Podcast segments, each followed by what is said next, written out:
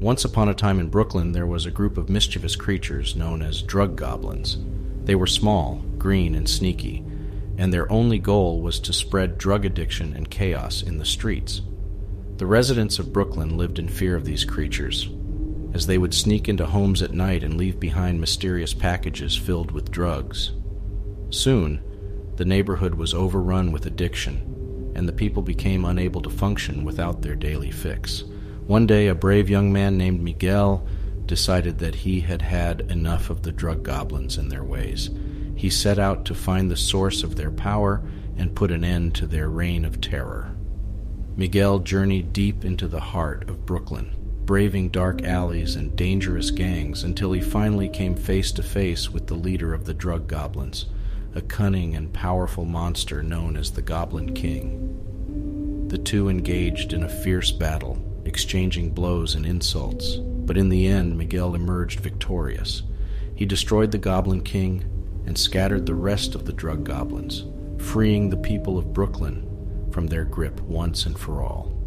From that day forward, the streets of Brooklyn were safe once more, and the residents could once again walk with their heads held high.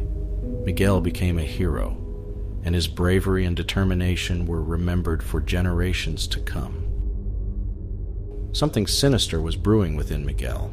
The more he delved into the world of drug goblins, the more he became consumed by their power and allure.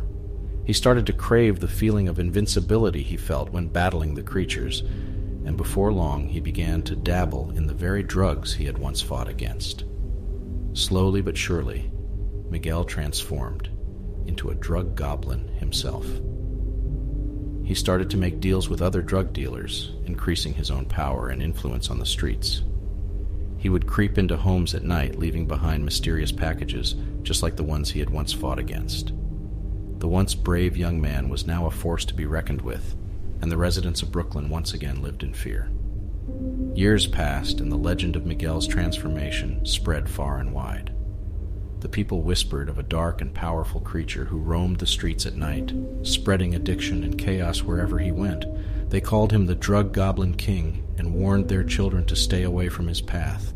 And so, the cycle of addiction and destruction continued, perpetuated by the very hero who had once sought to put an end to it. The story of Miguel serves as a cautionary tale, reminding us that even the bravest of heroes can fall victim to the seductive power of drugs.